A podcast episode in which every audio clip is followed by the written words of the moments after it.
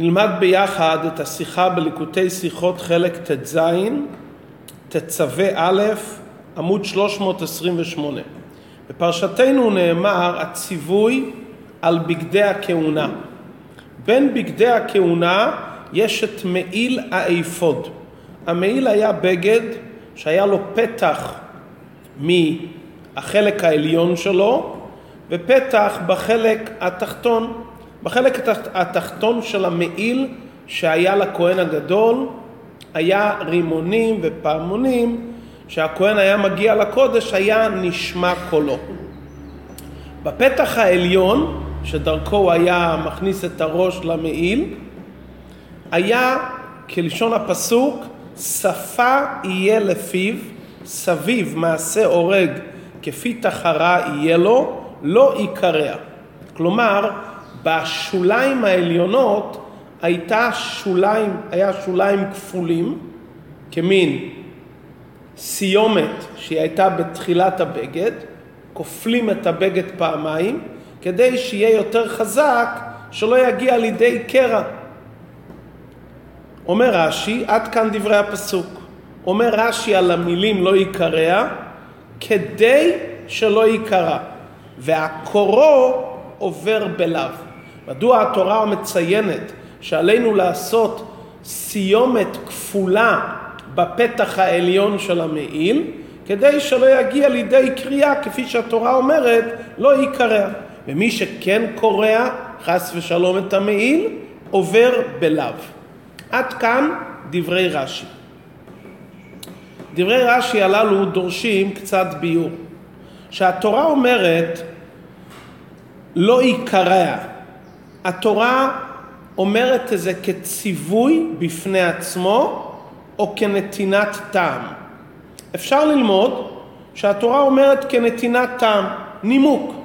מדוע התורה מצווה עלינו לעשות שפה כפולה כדי שלא ייקרא?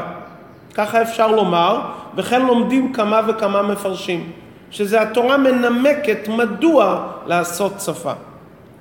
רש"י מצד אחד אומר כדי שלא ייקרא, כלומר הוא מביא את המילים לא ייקרא כנימוק, ובכל זאת רש"י אומר והקורו עובר בלאו, כלומר שזה גם ציווי בפני עצמו וגם טעם.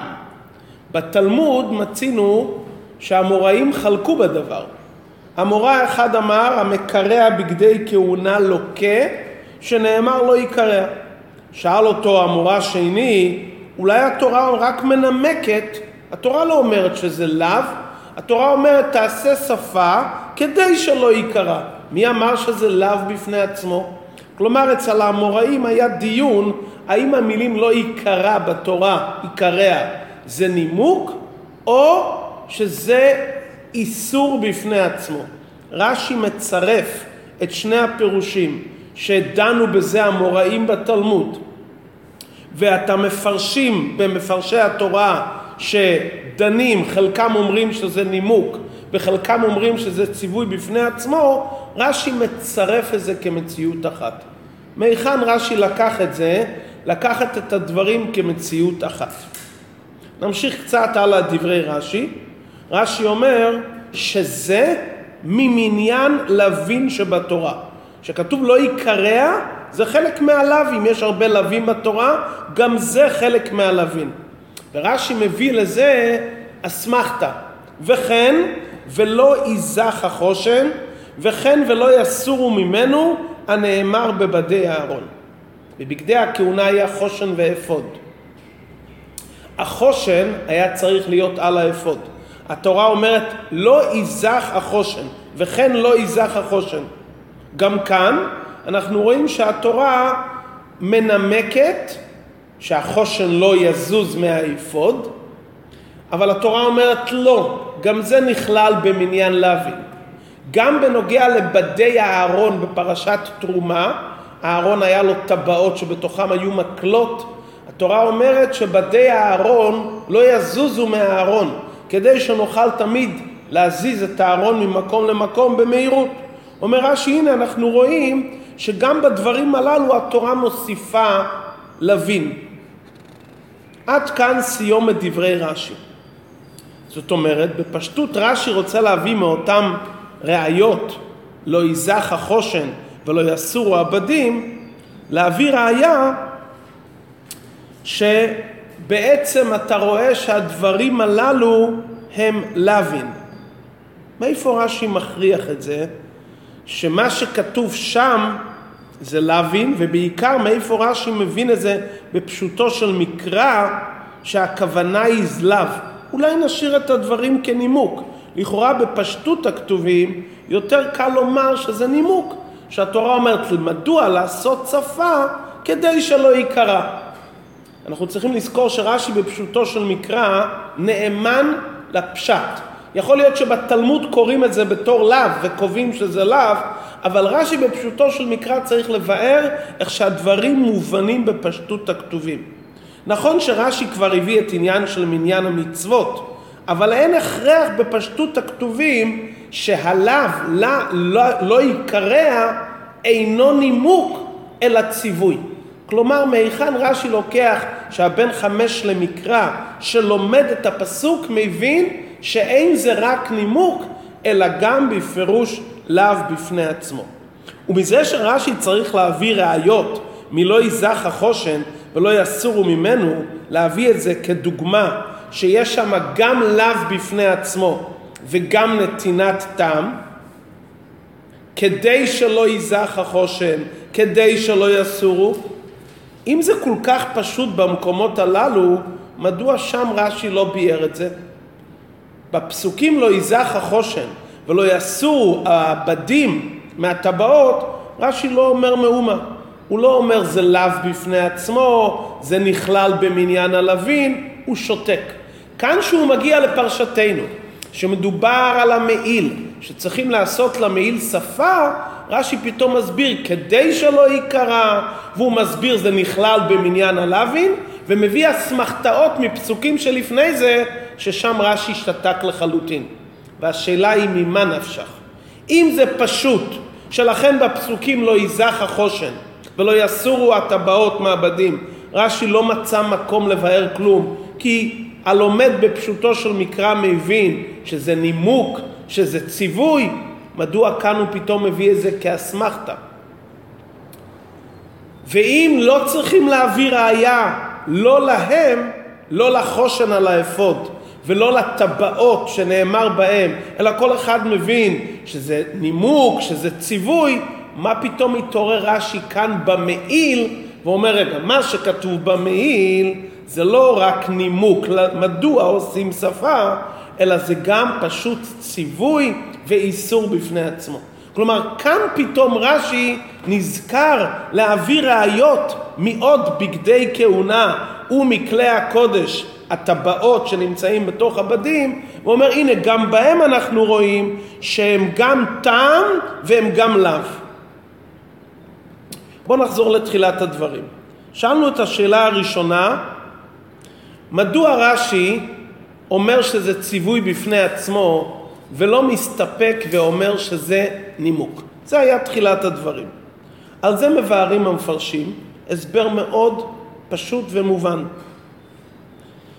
אם המילה לא ייקרע בתורה או לא ייזך ולא יסורו זה נתינת טעם, נימוק, ולא ציווי, וזה רק נימוק ולא ציווי, התורה הייתה צריכה לומר שפה יהיה לפיו שלא ייקרע, שלא ייזך החושן, שלא יסורו הטבעות מהארון.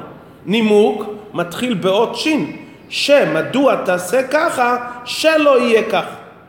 מזה שהתורה לא אומרת שלא ייקרא ושלא ייזך ושלא יסורו, אלא התורה אומרת לא ייקרא, לא ייזך ולא יסורו, בזה התורה רוצה לרמז לנו, נכון שיש כאן גם נימוק, אבל זה ציווי בפני עצמו.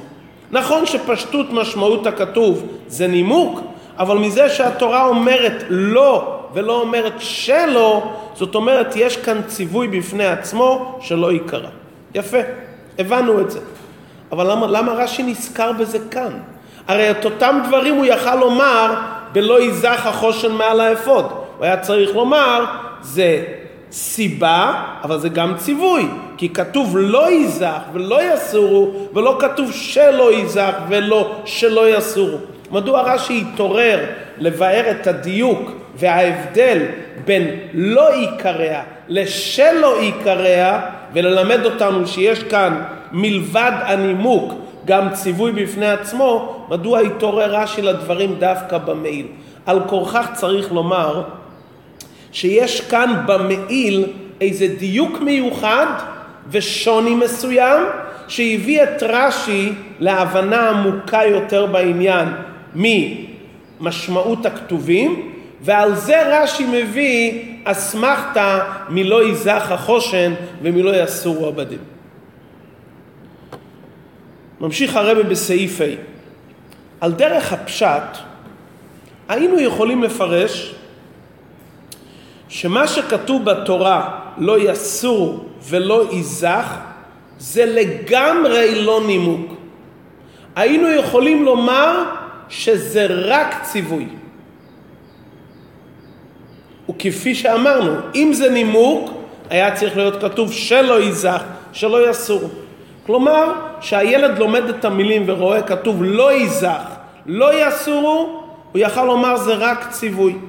למרות שהתורה לא אומרת לא תסירם, היא לא מדברת על האדם, אבל אפשר להסביר בפשטות שהאדם צריך להשתדל שהעבדים לא יסורו מהטבעות, שלא ייזך החושן מעל האפוד.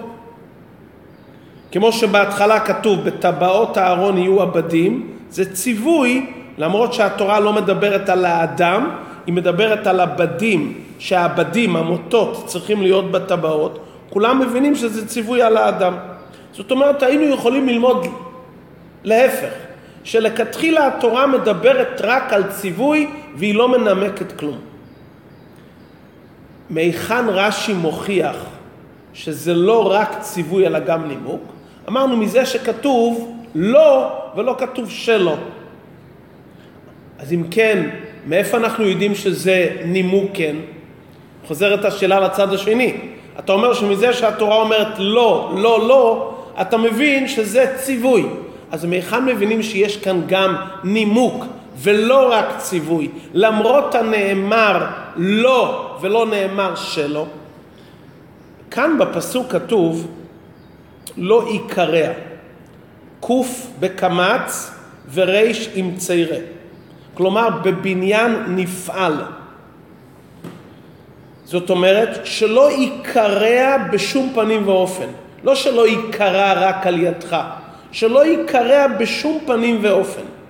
כמו שנאמר בנוגע למלאכת שבת, כל מלאכה לא יעשה, לא לא יעשה, לא יעשה. גם אחרים אסור שיעשו מלאכה. כלומר, המעיל צריך להיות שלם באיזה מצב שלא יהיה. הדקדוק הזה לא ייקרע בשום מצב, זה כתוב דווקא בנוגע למעיל. בנוגע לחושן ובנוגע לטבעות כתוב לא ייזך, לא יסור. לא כתוב לא יזוח, לא יסור. היה אפשר לומר שאולי אחרים יכולים כן להזיז את החושן מהאפוד ואחרים מותר להם כן להזיז את הבדים מהטבעות. אבל כל אחד מאיתנו מבין שלמרות שיש כאן שינוי לשוני, אבל בפשטות הדברים התורה רוצה שהבדים יהיו בטבעות תמיד ולא יזוזו לא על ידי ולא על ידי אחרים והתורה רוצה שהחושן יהיה על האפוד בכל מצב והתורה רוצה שהמעיל לא ייקרע בוודאי לא על ידי ושלא ייקרע בכלל ולכן בעצם אין הבדל במשמעות של הדברים למרות השינוי הלשוני. אומר רש"י, אז אם כן, מדוע יש כאן כן שינוי לשוני? מזה אני מבין שזה לא רק ציווי, אלא יש פה גם נתינת טעם. שינוי הלשון שאומר לא ייקרע בשום מצב, מורה שמצד אחד זה ציווי, כי לא כתוב שלא ייקרע, מצד שני כתוב ייקרע בשום, לא רק ציווי על האדם. מהשינוי הקטן הזה מבין רש"י שיש כאן גם ציווי בפני עצמו, מפשטות הכתובים, וגם שיש כאן עניין של נימוק. נשאלת השאלה, אם באמת זה ציווי, כלומר שבעיקר זה ציווי וגם נימוק, אבל בעיקר זה ציווי, מדוע זה לא כתוב בתורה מפורש? מדוע זה כתוב באופן כזה נסתר, לא יקרע, ואנחנו פתאום מבינים שזה ציווי בפני עצמו. אומר רש"י, דע לך שבעצם מה שהתורה כתבה כאן, לא יקרע, אין כוונת התורה לחדש את איסור הקריאה. זה אנחנו יודעים ממקום אחר. מהיכן אנחנו יודעים שאסור לקרוע את המעיל? לא ממה שכתוב בפסוק שלנו, מזה שכתוב בתחילת הפרשה, ועשית בגדי קודש לכבוד ולתפארת. בגד קרוע הוא לא לכבוד ולתפארת. אם כן, אנחנו כבר יודעים מתחילת הפרשה שבגדי הכהונה צריכים להיות מכובדים. מה שהתורה הוסיפה כאן עוד פעם ברמז, לא ייקרע פעם נוספת, למרות שאני כבר יודע שהבגדים צריכים להיות לכבוד ולתפארת, זה רק בשביל להוסיף את זה, שגם זה ייכלל במניין הלווין. להוסיף את זה שיהיה עוד לאו, שבחלק מהשסה לא תעשה, יהיה לנו גם את הנקודה הזו שאסור לקרוע. זה שיש לנו את זה במניין העשה באופן חיובי, זה יש מתחילת הפרשה, ועשית בגדי קודש לכבוד ולתפארת. זה שהתורה מוסיפה עוד פעם כאן לא יקרע, להוסיף את זה במניין הלווין. מדוע התורה רק מרמזת על הדברים? להוסיף את זה במניין הלווין? הרי יש לפעמים שהתורה מוסיפה לווין, כמו שלמדנו בפרשת כי תישא וכדומה, לעבור בשני לווין, והתורה כותבת בצורה ברורה בסגנון של ציווי. מדוע כאן זה נכתב באופן של רמז? עוד פעם שחוזרים על העניין של השפה למעיל, עוד פעם חוזרים על הנקודה שלא ייקרע, לא ייקרע בשום פנים ואופן, ואומרים שזה לא רק נימוק, אלא גם זה תוספת לאו מלבד הנימוק שבדבר. אומר רש"י, שהתורה מוסיפה לאווין יכול להיות בשני אופנים. בדרך כלל, שהתורה מוסיפה לאווין על איזה איסור, עוד לאו ועוד לאו, מלבד העשה, כוונת התורה לגרום לאדם שירגיש שהאיסור הוא חמור. מאיפה הוא מרגיש את זה? הוא רואה שהתורה עוד פעם מוסיפה עליו, ועוד פעם מוסיפה עליו. אז זה גורם לאדם להרגיש ברגש שלו שזה מאוד חמור, וזה יקל עליו להימנע מעשיית האיסור. זה בדרך כלל. כאן שהתורה אומרת לא יקרע ומוסיפה עליו, היא לא התכוונה להגדיל את חומרת האיסור אצל האדם. לא. כאן כוונת התורה רק לכלול את איסור קריאת המעיל בתוך מניין הלאו. כלומר להוסיף עוד לאו מסוים. אבל לא כדי לגרום לאדם איזה רגש של חומרת האיסור. מה כן מתכוונת התורה כאן? ללמד אותנו שבמשכן ובבגדי הכהונה יש מגמה בתורה להוסיף את מניין הלווין. כי הרי אמרנו שכבר יודעים שהבגד צריך להיות נאה ומשובח שכתוב ועשית בגדי קודש לכבוד ולתפארת. גם בנוגע לחושן על האפוד יש פסוק מפורש שכתוב להיות החושן וירכסו את החושן בפתיל תכלת להיות על חשב האפוד. זה צריך להיות דבוק לחשב האפוד. אנחנו כבר יודעים את זה מפסוק של עשה. גם בנוגע לבדי אהרון יש לנו פסוק, בטבעות אהרון יהיו הבדים.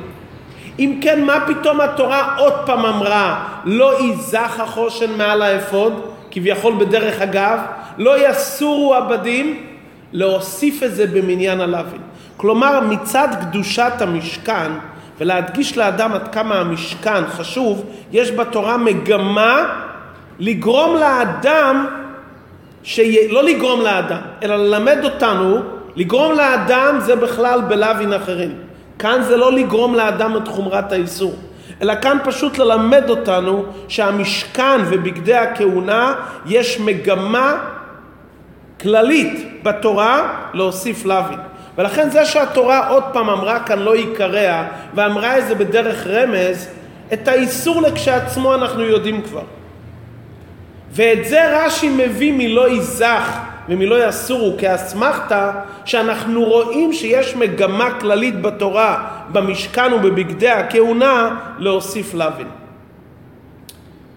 בסוגריים אפשר לומר בפשטות, בלוין אחרים, שאדם, יש לו יצרו של אדם, גורם לו לפעמים רצון לעבור על משהו, התורה מוסיפה עוד לוין כדי להביע את חומרת האיסור. כאן, לאיזה בן אדם יש רצון חס ושלום לקרוע את המעיל? יש לבן אדם איזה רצון להזיז את החושן מהאפוד? זה שהתורה מוסיפה כאן לוין, זה רק להדגיש את הכוונה הכללית ואת הקדושה הכללית של המשכן. יש פה קדושה מיוחדת. זה לא הוספת לוין כדי לגרום לאדם איזה רתיעה או מניעה. פה פשוט שהאדם שומע שכל פרט במלאכת המשכן ובבגדי הכהונה יש בזה עשה ולא תעשה והתורה מוסיפה כביכול בדרך אגב עוד פעם איזה לאו בסיומת של פסוק לא יקרע לא ייזך זה נותן לאדם הבנה את קדושת המשכן, את קדושת בגדי הכהונה, זה להוסיף יותר את המגמה הכללית שנבין את קדושת המשכן ובגדי הכהונה. סוגריים. אומר הרבי, לכן אנחנו, בהמשך השיחה, לכן רואים שרש"י משנה מדברי הגמרא, הגמרא אומרת שמי שמקרע בגדי כהונה לוקה. רש"י כותב שמי שקורע עובר בלאו. רש"י לא כותב את המילה לוקה. מדוע? כי רש"י רוצה לומר ללומד, התורה לא מתכוונת כאן להחמיר, להדגיש את חומרת האיסור. התורה מתכוונת רק שתדע שעברת על עוד לאו. התורה לא מתכוונת כרגע לגרום לך איזה פחד יותר. כי בקדושת המשכן העניין הוא פשוט להוסיף לוין, להדגיש את הקדושה של המקום, להקדיש את החשיבות של הדברים, אבל לא כדי לגרום לאדם איזה חומרה של איסור, כי זה שונה. אם כן, יש הוספת לוין כדי לגרום חומרה אצל האדם, ויש הוספת לוין שהתורה רוצה להדגיש את חשיבות העניין. ממשיך הרבי בסעיף ט', אנחנו נראה מפה כאן גם איזו השלכה מעשית בעניין ההלכה. הרמב"ם פוסק שמי שקורע פי מעיל, לוקה, שנאמר לא יקרע. והוא הדין לכל בגדי כהונה, שמי שקורא אותם דרך השחתה, לוקה. נראה מדברי הרמב"ם שיש הבדל בין המעיל לכל בגדי הכהונה. בכל בגדי הכהונה האדם לוקה רק אם הוא קרע את הבגדים דרך השחתה. אבל במעיל אם הוא קורע את המעיל, חס ושלום, הוא תמיד לוקה. מה ההסברה שבדבר? בגדי כהונה אתה קורע אותם, אתה עובר על האיסור שכתוב לא תעשו כן להשם אלוקיכם. וזה דרך השחתה. במעיל התורה לא מחברת את זה לדרך השחתה. התורה אומרת לא ייקרע, ולכן אתה חייב מלקות בכל עניין. עד כאן דברי הרמב"ם. רש"י, מפרשתנו, איך שרש"י לומד כאן, הוא לא לומד כדברי הרמב"ם. כי רש"י לא לומד שבמעיל יש איסור חדש. רש"י אומר זה שהתורה אמרה עוד פעם לא ייקרע, זה לא כדי להוסיף איזה משהו איסור חדש במעיל, זה רק כדי להוסיף עוד מניין לוין. לגרום לאדם שידע שלא להחמיר עליו, שידע שבמשכן, החפץ של המשכן, המציאות של המשכן, דורשת שיהיה כאן עוד לאו. ולכן לפי דברי רש"י אין הבדל בין קריאת המעיל לקריאת שער בגדי כהונה. הרמב"ם לומד שיש הבדל, אבל רש"י שאומר שכל התוספת איסור זה לא ללמד אותנו איסור חדש, אלא רק להוסיף לאו, לפי דברי רש"י אין הבדל בין קריאה של מי לקריאת שאר הבגדים. בסעיף י' הרב מגיע להוראה בפועל וללימוד אלינו מכל השקלא וטריא כאן בעניין של קריאת המעיל כציווי בפני עצמו, כנימוק, או כדברי רש"י, שזה גם ציווי בפני עצמו וגם נימוק. רש"י מביא ראיה מ"ולא ייזך", שמדבר על החושן והאפוד, ואחר כך הוא מביא ראיה מפרשת תרומה, שבנוגע לבדי אהרון כתוב לא יסור. למה רש"י מביא קודם את הראיה מבגדי הכהונה, ולאחר מכן מתרומה? הרי פרשת תרומה כתובה לפני זה. לכאורה רש"י היה צריך להקדים קודם את הראייה מפרשת תרומה בנוגע לבדי הארון בטבעות ולאחר מכן מהחושן והאפוד. דבר שני, רש"י גם בין שני הראיות הוא מוסיף וכן ולא יסור. כלומר, יש כאן חידוש מעיל וגם לא ייזך החושן וכן עוד חידוש שהבדים לא יצאו מהטבעות. כלומר, רש"י הולך כאן משלב אחרי שלב. בפשטות אפשר לומר שרש"י הולך משהו יותר קרוב. הוא מביא את הראייה הקרובה בפסוקים הקודמים שמדובר על החושן והאפוד, מה גם שזה בגדי הכהונה ממש, והמעיל הוא גם מבגדי הכהונה, ולאחר מכן רש"י הולך קדימה לפרשה הקודמת שמדבר על כלי המקדש, לא על בגדי הכהונה, על כלי המקדש. אבל בעומק יותר יש כאן הסבר יותר עמוק. איפה יש חידוש יותר גדול? שאומרים לאדם לא לקרוע את המעיל. כל אחד מבין לקרוע את המעיל, חס ושלום, לקרוע, ברור שלא. התורה אומרת לכבוד ולתפארת, התורה מוסיפה לאווין, אבל אדם מבין לקרוע את המעיל, לקלקל בגדי כהונה, זה הדבר הכי פשוט. התורה אומרת כמה לאווין. רש"י מוסיף יש עוד חידוש, שהחושן לא יזוז מהאפוד. פה האדם אומר, רגע, לא קרעתי שום דבר, סך הכל הזזתי את החושן מהאפוד, לא, אין פה שום דבר. אומר רש"י, גם זה קלקול. אל תזיז. למה? כי ונשא אהרון את שמותם בחושן המשפט על ליבו לזיכרון. ברגע שהחושן נמצא על האפוד, זה מביא ישועה לעם ישראל. שהשבטים נמצאים על האפוד, אל תזיז.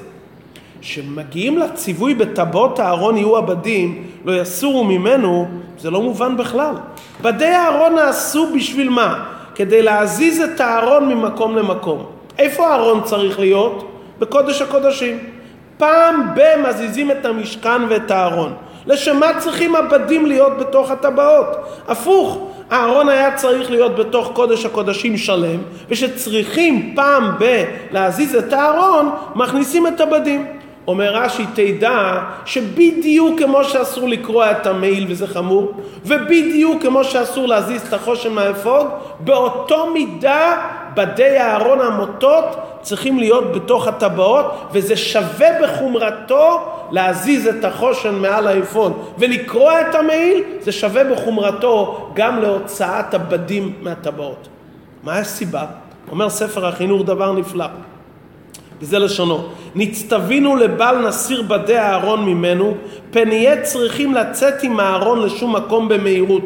ואולי מתוך הטרדה והחיפזון לא נבדוק יפה להיות בדים חזקים כל הצורך. אבל בהיותם בו מוכנים לעולם ולא יסורו ממנו, יעשו אותן חזקות. אומר ספר החינוך, השם יצווה לצאת מיד עם הארון, וזה לא היה מפנים עד הסוף, חס ושלום, זה יכול להתנדנד. תשאיר תמיד את הבדים בפנים חזקים, צמודים, שאם יש ציווי לזוז, מיד במהירות אפשר לצאת. מה ההוראה הנפלאה מזה בעבודת האדם? מה זה הארון? הארון זה הלוחות. הארון מרמז על התורה, משכן התורה. יהודי שלומד תורה ושקוע בתורה הוא כמו הארון, הוא משכן התורה. יכול האדם לומר בליבו, בזמן שאני צריך להקדיש ללימוד התורה, בפרט אם אני תורתו אומנותו, אני צריך להיות נתון לגמרי לשכוח מכל הסביבה. מה אני צריך לחשוב בשעה שאני לומד תורה על יהודי שני? אומרת התורה בדי הארון, אפילו בזמן שהארון נמצא בקודש הקודשים, שהוא המקום הקדוש ביותר בעולם, שכהן גדול יכול להיכנס לשם רק ביום הכיפורים. גם אז הבדים צריכים להיות מוכנים לעולם, כדי שיהיה אפשרות לשאת את הארון במהירות. כמה זמן לוקח להכניס את הבדים לתוך הטבעות? שנייה? עשר שניות. בכל אופן לא. תשים את הבדים תמיד בתוך ארון הקודש שיראו את הבדים, כדי שיהיה מוכן להוציא את זה במהירות לאיפה שצריך. אם אתה מוציא את הבדים מהטבעות, זה שווה בחומרה כמו שקלקלת את בגדי הכהונה וחס ושלום קרעת את המעיל. אומרים ליהודי, כמה שאתה עמוק עמוק ושקוע בתוך התורה, אתה צריך תמיד להיות מוכן להביא את התורה לכל מקום, לכל יהודי, באופן הכי מהיר שיכול להיות. ולכן גם כשאתה שקוע בדברי תורה, תמיד תהיה מוכן להוציא את זה בכל רגע ורגע לעוד ועוד יהודי, שגם הוא יזכה לקבל מאותו קודש הקודשים שנמצא בתוכך, שגם בו אליו זה יגיע במהירות הכי גדולה, כמו שמובא בגמרא על נחומיש גמזו, שהרגע הזה שהוא לא נזהר במהירות לתת, להניע את הצדקה, הוא כבר היה דבר בלתי רצוי. צריך להיות מוכנים להביא את הדבר תורה במהירות הגדולה ביותר לכל יהודי, לקחת את הארון ולהוציא אותו החוצה לכל יהודי.